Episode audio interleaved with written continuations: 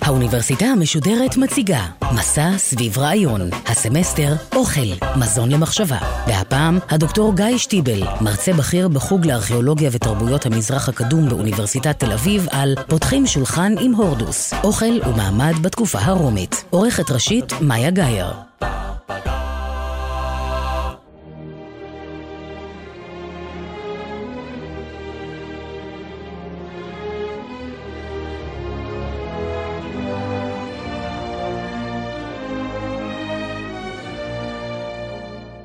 אנחנו חיים בתקופה בה אוכל תופס מקום מרכזי בחיינו.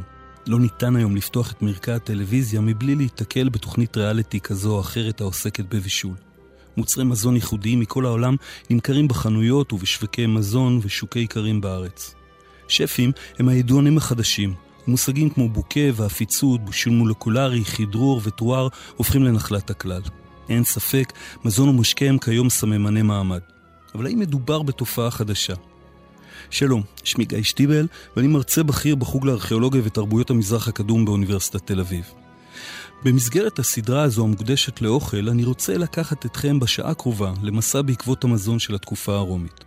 במסגרת המסע אבקש לחלוק איתכם את התובנה שאין באמת חדש תחת השמש, וששורשי רבות מהתופעות הקשורות במזון ובמעמד חברתי נטועים עמוק בהיסטוריה ומשפיעים עד היום על המסורות שלנו ועל הדרך לפיה אנחנו מתנהגים. כארכיאולוג של התקופות הקלאסיות, אני חוקר בשני העשורים האחרונים את אתר המורשת העולמית של חופי ים המלח מצדה. אפילו שמצדה חרוטה בזיכרון הקולקטיבי של כולנו בהקשר של מלחמה, התאבדות ומוות, הרי שעבורי מצדה היא קודם כל פתח ללימוד דווקא אודות החיים. ההשתמרות המופלאה של הממצאים שהיא תוצאה של היובש המדברי הקיצוני, והעובדה שהאתר כמעט ולא נושב לאחר שחרב, יצרו מצב אידיאלי של שימור התרבות החומרית באופן ששופך אור חסר תקדים על החיים במקום. באתר השתמרו לא רק מתקני בישול ואפייה או כלים שהכילו מזון ומשקה. בחפירות חשפנו גם עשרות תוויות הכתובות בדיו המציינות את התכולה, את שם היצרן ואפילו את שמות הבעלים של הכלים. התגליות הללו אפשרו לנו היכרות אינטימית עם מי שחיו באתר המיוחד הזה לפני אלפיים שנה, ובעיקר עם המזון והמשקה שלהם. השיחה שלנו היום תתמקד בדולצ'ה ויטה, בחיים הטובים, ותוקדש לסוגיית המזון והמעמד. במילים אחרות, אנסה לאפשר הצצה לשולחנו של המלך הורדוס הגדול ולעולם המורכב והמפתיע שמהווה מזונם של מלכים. מעבר לפרטים הקטנים, נבחן את הדרך בה הפכו המזון והמשקה אמצעי לייצור זהות וחיבור ולכלי משחק בתעמולה שעשו השליטים, וזאת כדרך לביטוי של מעמדם ולרשת הקשרים שלהם מבית ומחוצה לו.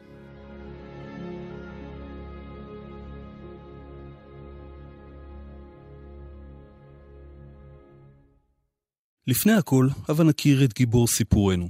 60 שניות על המלך הורדוס. המלך הורדוס נולד בשנת 73 לפני ספירת הנוצרים לאב ממוצא אדומי ולאם ממוצא נבטי. בזכות קשריו של אביו, הצליח הורדוס הצעיר להתברג למנגנוני השלטון בצפונה של הארץ, ובשנת 40 זכה לקבל את התואר מלך מידי הרומאים, וקרא תיגר על הנסיך החשמונאי מתתיהו אנטיגונוס. רק כעבור שלוש שנים, בזכות סיוע צבאי רומי, כבש את ירושלים והפך למלך יהודה הלכה למעשה. במשך ארבעת העשורים בהם שלט בארץ, הפך הורדוס את יהודה לממלכה משמעותית באגן המזרחי של הים התיכון, בחסות האימפריה הרומית והעומד בראשה, הקיסר אוגוסטוס. פיתוח התשתיות תוך הכנסת חידושים טכנולוגיים, ובראשן בניית הנמל הגדול בקיסריה, שליטה על דרכי המסחר, ובניית ערים חדשות כקיסריה ושומרון, ופיתוח ירושלים, תוך הרחבת הר הבית ושיפוץ המקדש, כל אלו שמו את יהודה על המפה. הורדוס נפטר בשנת ארבע לפני הספירה, והשאיר אחריו שרידי מורשת בנייה מפוארת, שמפרנסת היסטוריונים וארכיאולוגים עד היום. אלה היו 60 שניות על המלך הורדוס. אף שהמלך הורדוס זכור בעיקר כמלך הבנאי, הרי שדומה שאחת התרומות הגדולות ביותר שלו לחיים ביהודה הייתה דווקא בהכנסת המושג תרבות הפנאי, אוטיום בלטינית, לחיי היומיום של נתיניו. דומה שעד ימיו של הורדוס כמעט ולא התקיימה תרבות פנאי ממוסדת, ובמידה שניתן בכלל לזהותה, היא הייתה נחלת האליטה בלבד. ביטוי לכך ניתן למצוא בדברי הנביא עמוס, המתייחס בביקורתיות למעמד הנהנתני של שועי הארץ בימי המקרא, ואני מצטט, השוכבים על מיטות שן ושרוכים על ארסותם, הפורטים על פי הנבל כדוד חשבו להם כלי שיר, השותים במזרקי יין. ניתן לומר שבימי שלטונו של הורדוס התחולל תהליך של מעין דמוקרטיזציה של תרבות הפנאי, וזו הפכה זמינה ליותר ויותר מעגלים חברתיים. לראשונה, אנו מוצאים בארץ מתקני פנאי המוניים, שאפשרו לאלפי ואף לעשרות אלפי אנשים להתכנס ביחד לטובת צפייה במופעי תרבות בתיאטרונים, במרוצי סוסים בהיפודרומים ובמשחקי גלדיאטורים באמפיתיאטרונים. אבל כאמור, החידוש הזה של תרבות הפנאי לא נשאר רק במרחב הציבורי, אלא חלחל גם לבתי העם. אחד החידושים האדריכליים והתרבותיים שנכנסו לארץ בתקופת שלטונו של הורדוס היה חדר ההסבה, הטריקליניום. המילה היוונית טריקליניום, שהתגלגלה בהמשך למילה העברית טרקלין, לא ציינה חדר כניסה כפי שמקובל היום, אלא חדר הסבה. המילה היא למעשה הלחם של המילים היווניות טרי, המייצגת את המספר שלוש, וקלינאי, המציינת את המילה ספות, היינו מתקן הסבה בין שלוש ספות בצורת האות ח'. מתקן זה אפשר לבני הבית ולאורחיו לקחת חלק בסימפוזיון, שמשמעותו ביוונית לשתות ביחד, ובפועל היה למעשה מסיבת שתייה. לסימפוזיון היה מקום חשוב עד מאוד בחיי היוונים, ובהשראתו נכתבו דיאלוגים פילוסופיים מפורסמים, דוגמת המשתה לאפלטון. בשונה מהנהוג ביוון, שבה המשתתפים היו על טהרת המין הגברי בלבד, והאוכל היה יחסית פשוט והתבסס על דגים, גבינה וזיתים, בצל, שום, שעועית, עדשים ושמן זית, לחם ויין, הרי שבעולם הרומי גם נשים לקחו חלק בסימפוזיון, ואיכות האוכל והשתייה ודרך הגשתם תפסו מקום יותר ויותר משמעותי. לסדר ההסבה בטריקליניום נודעה משמעות, ולבעל הבית ואשתו היו מקומות קבועים, כמו גם לחברו הטוב של בעל הבית. אם חלק מפרטים אלה מזכירים לכם את ליל הסדר שלנו, הרי שבמידה רבה ליל הסדר היהודי הוא אכן סימפוזיון שעליו הולבש עולם תכנים יהודי. אגב כך, האנקדוטה המשמעותית ביותר לקשר זה כרוכה במנהג היווני-רומי של הסבה לצד שמאל. מנהג זה השתמר בנוהג לשתות את ארבע הכוסות בליל הסדר תוך הטיית הגוף לשמאל. האם שאלתם את עצמכם פעם מדוע נהוג במקומותינו לשתות את הכוס בהטיה לשמאל ולא לימין? הסיבה, מתברר, היא ארצית עד מאוד. אין לה כל קשר למניעת הקדמת קנה לבשת ולענייני עיכול כאלה ואחרים, אלא לעובדה שביוון וברומא, כמו גם ביהודה של אותם הימים, נועדה הסבה לצד שמאל לנטרל את השימוש ביד שמאל. כמו שנוכח כל מי מכם שנסע להודו, הרי שיד ימין היא זו שמשמשת לאכילה ולשתייה וללחיצת יד, בעוד שיד שמאל נחשבת לטמאה, בשל העובדה שבאמצעותה, רחמנא ליצלן, קינחו האנשים את ישבנם. מכאן ההסבה לשמאל. ברומא של שלהי תקופת הרפובליקה מקובל היה לשלוח הזמנות לקחת חלק באירוע התרבותי הזה של הסימפוזיון.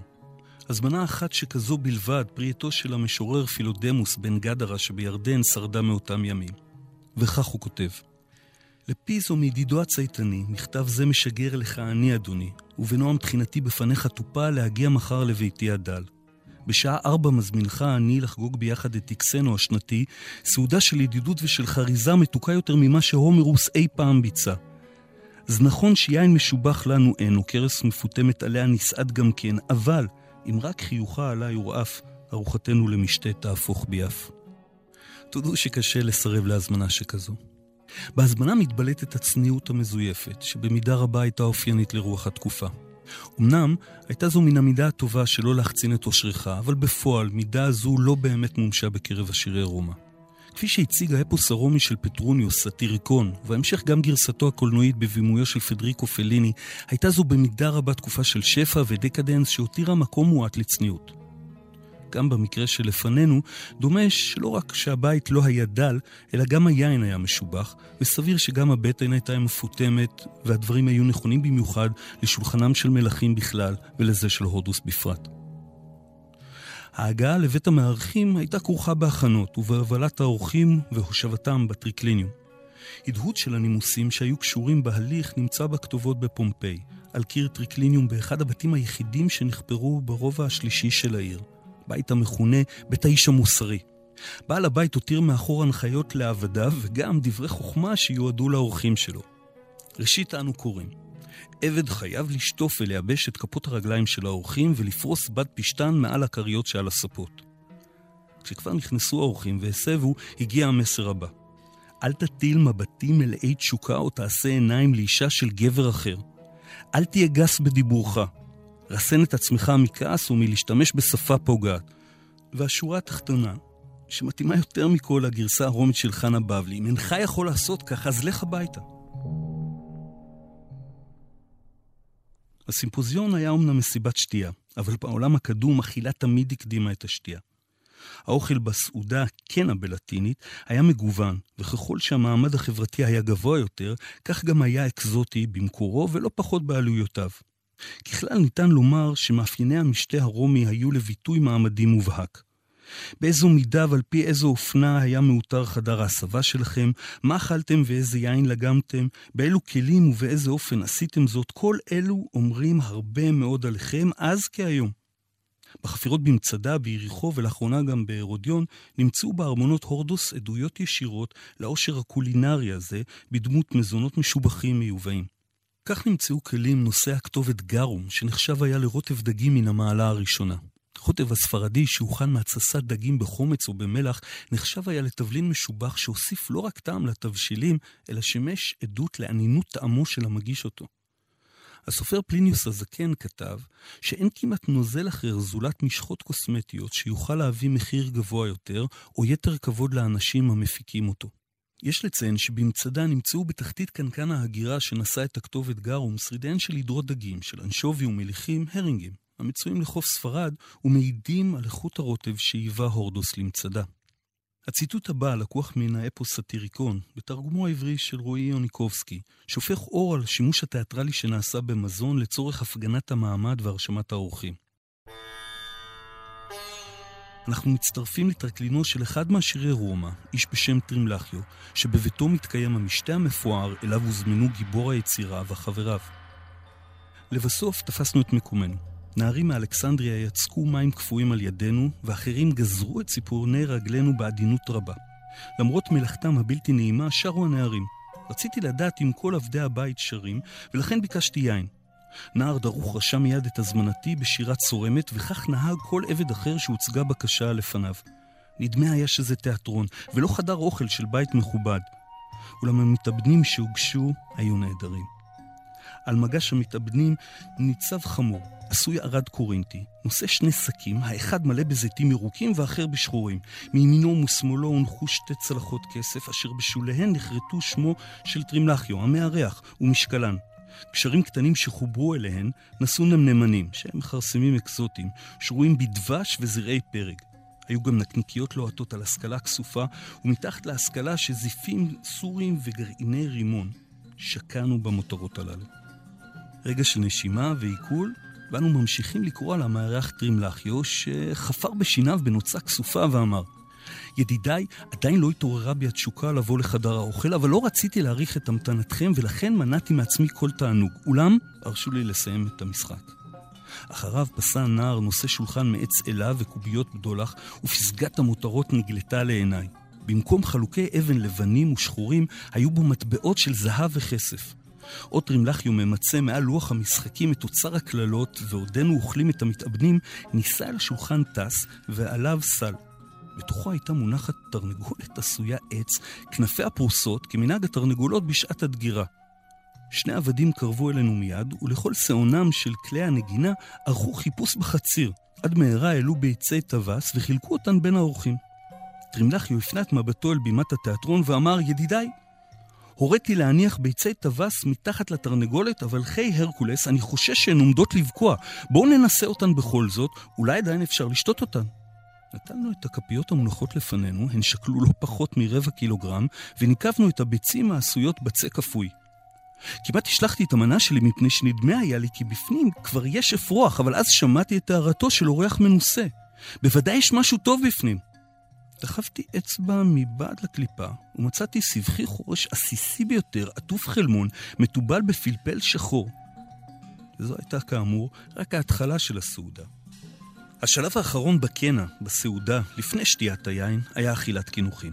במיוחד היה מקובל קינוח של פירות. ממלכתו של הורדוס נודעה בעולם באיכות תמריה, שאף יוצאו לרומא. וראוי לציון זן תמרים גדול במיוחד, שנהג ניקולאוס איש דמשק, שהיה יועצו ונציגו המשפטי של הורדוס, לשלוח כמתנה לקיסר אוגוסטוס. הוא זכה שזן זה ייקרא על שמו ברומא, תמר ניקולאוס, שם שהשתמר גם בספרות התלמודית. לצד התמרים נמצא במצדה אמפורה שהיא כלי קיבול מחרס בעל שתי ידיות ששימש להובלה ואחסון, שעל גופה נכתבה התווית 78 תפוחים מקומאי. אמנם גם בארץ ניתן היה להשיג תפוחים, אלא שהתפוחים הללו שהגיעו כל הדרך מעיר הממוקמת צפונית לנפולי, שומרו כמעין קומפוט או לפתן. המקורות הרומיים מספרים על אודות מעדן זה שהותקן מתפוחים שאושרו בדבש נוזלי ביותר עד שיכסה את הפרי. בשיטה זו לא רק הפרי עצמו משתמר, אלא נוצר גם משקה משקר שטעמו קיין דבש. הוא נקרא מלומלי. הורטיוס, אחד מגדולי המשוררים הרומאים, סיפר על מארח רברבן במיוחד, שהגיש לאורחיו מלומלי, תוך כדי שהוא מתהדר בידענות שהתפוחים האדומים ביותר הם אלה שנקטפים לאור ירח.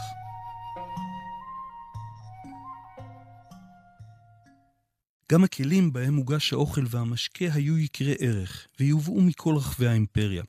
בארמונותיו של הורדוס נעשה שימוש בכלי חרס אדומים וממורקים היטב, המוכרים כטרה סיגילטה, בכלי זכוכית מאותרים, למשל בדגם שכונה מילפיורי, אלף פרחים באיטלקית. והמקורות מרמזים גם על שימוש בכלי מתכת יקרים.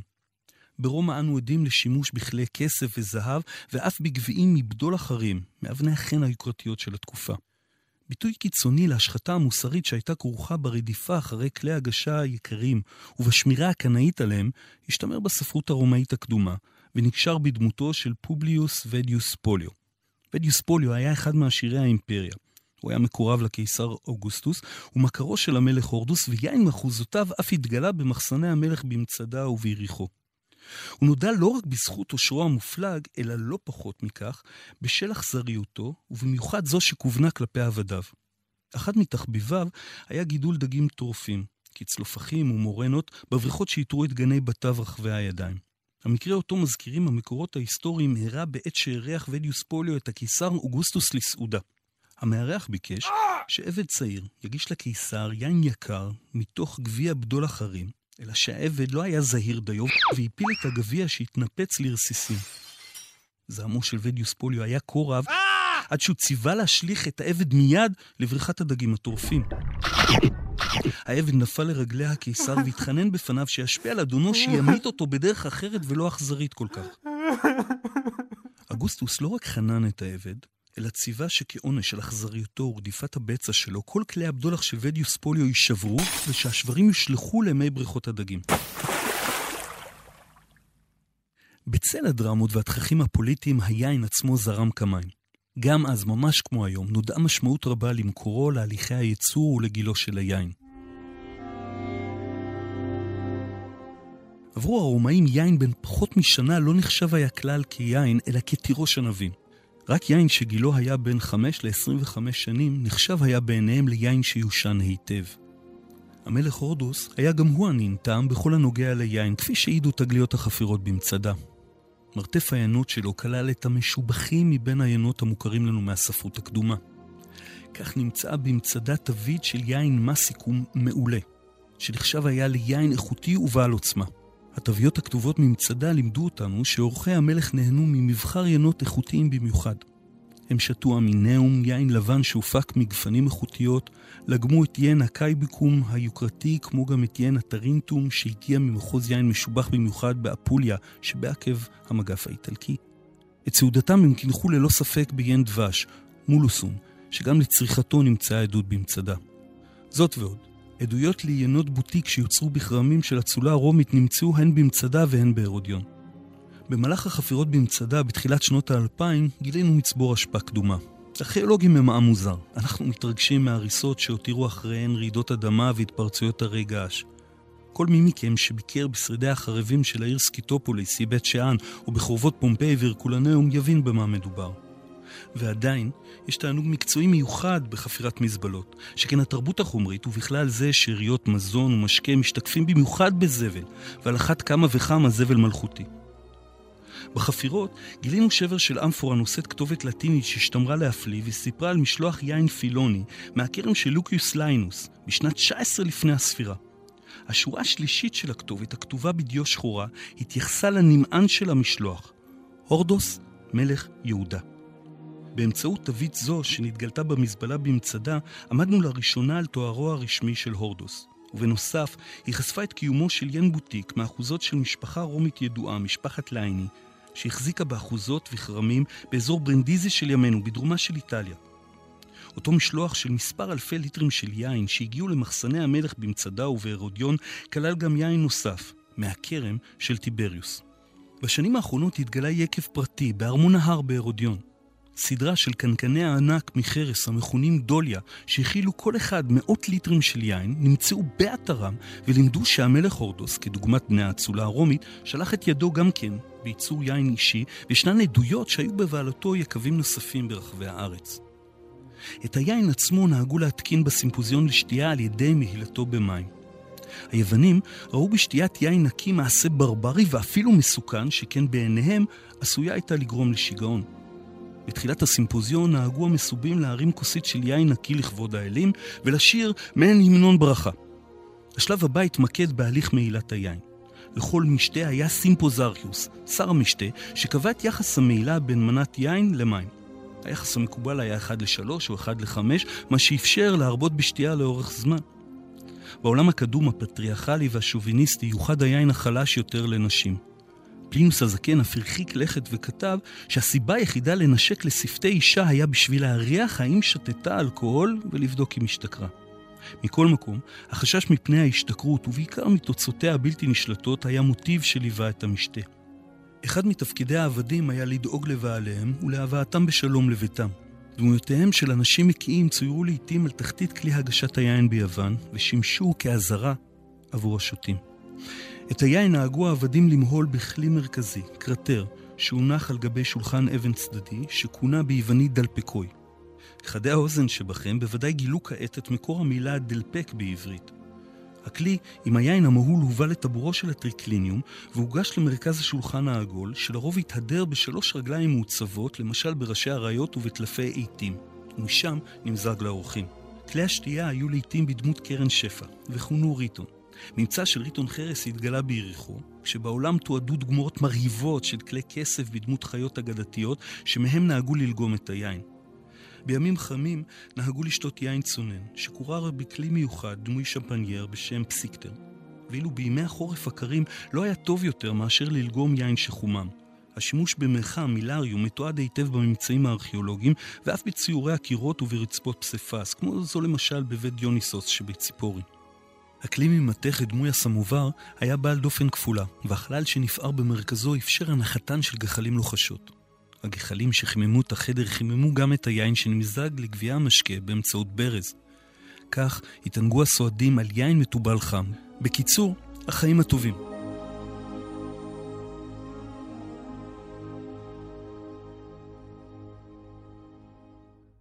את המשתה השלים החלק האומנותי, דוגמת שירה בליווי נגינת כלי מיתר. מכתובות שהשתמרו בהרודיון עולה שבחצרו של הורדוס הוקראה גם שירה קלאסית, כולל פריאתו של הומרוס. אולם לצד ההיבט האינטלקטואלי והתרבותי לא בחלו הסועדים גם במשחקי שתייה. המשחקים הרומיים, יש להודות בכנות, לא הציינו במגוון רב. כך למשל מתועד משחק לפיו שתו האורחים מספר כוסות השווה למספר הברות שמו של המארח. חשוב אגב לציין בהקשר זה שמרבית הגברים הרומים, אזרחי האימפריה, היו בעלי שלושה שמות, מה שתרם ללא ספק למצב הרוח בטריקליניום. דווקא היוונים, שמהם אימצו הרומאים מנהגים כה רבים, נהנו ממגוון משחקים גדול למדי. על טהרת המין הגברי בלבד, יש לציין. לדוגמה, תחרות שתייה בין שני מתחרים מגביעי שתייה גדולים במיוחד, כשהחוק היחיד שלה היה החובה לסיים את המשקה במכה אחת. כל הפסקה לצורך נשימה פסלה את המתחרה. תחרות השתייה המפורסמת בין אל היין דיוניסוס ובין הרקולס, החזק באדם שתוצאותיה אתם ודאי מנחשים, הפכה למוטיב נפוץ באיתור חדרי הסבה ברחבי האימפריה. דמותו של האיש החזק באדם, שיכור כלות, שרוע מאולף בעקבות התחרות, נמצאה גם על רצפת חדר ההסבה שנחשף בבית דיוניסוס בציפורי. אחד המפורסמים שבמשחקים היה הקוטבוס, שבמהלכו הוצב במרכז חדר ההסבה מוט, ועליו דיסקית מתכת. משתתפי המשתה הותירו מעט יין בגביע השתייה שלהם, ובתורו ניסה כל אחד מהאורחים להתיז את שאריות היין ולהפיל באמצעותן את דיסקית המתכת. עם תום המשחקים פרשו המשתתפים, מבוסמים יותר או פחות, לביתם.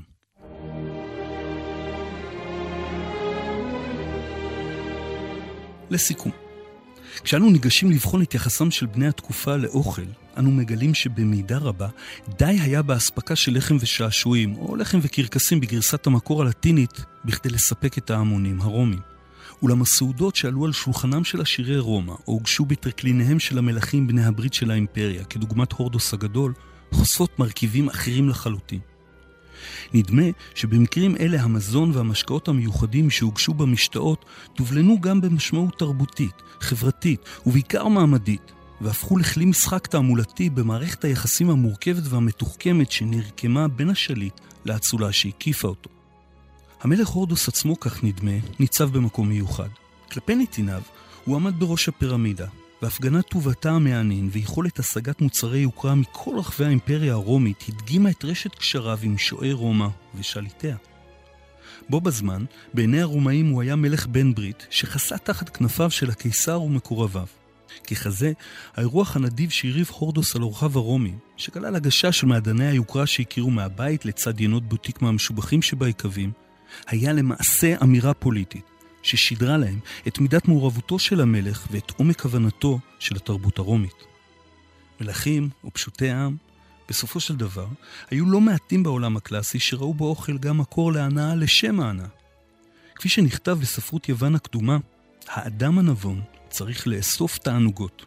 והמתכון לאושר, טוען הטקסט, טמון בשלושה מרכיבים בסיסיים, ואני מצטט. אלו הם שלושה, המרכיבים האמיתיים בחיים, שתייה, אכילה, סיפוק מיני. כל השאר חייבים להיקרא תוספות.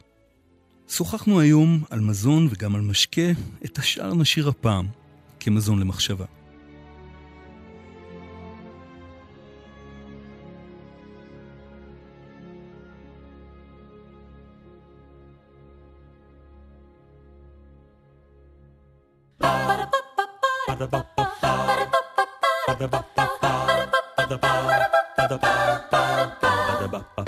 האוניברסיטה המשודרת, מסע סביב רעיון. הדוקטור גיא שטיבל, מרצה בכיר בחוג לארכיאולוגיה ותרבויות המזרח הקדום באוניברסיטת תל אביב, על פותחים שולחן עם הורדוס, אוכל ומעמד בתקופה הרומית. עורכת ראשית, מאיה גאייר. עורכת ומפיקה, נוגה סמדר. האוניברסיטה המשודרת, בכל זמן שתרצו, באתר וביישומון גלי צה"ל ובדף הפייסבוק של האוניברסיטה המשודרת.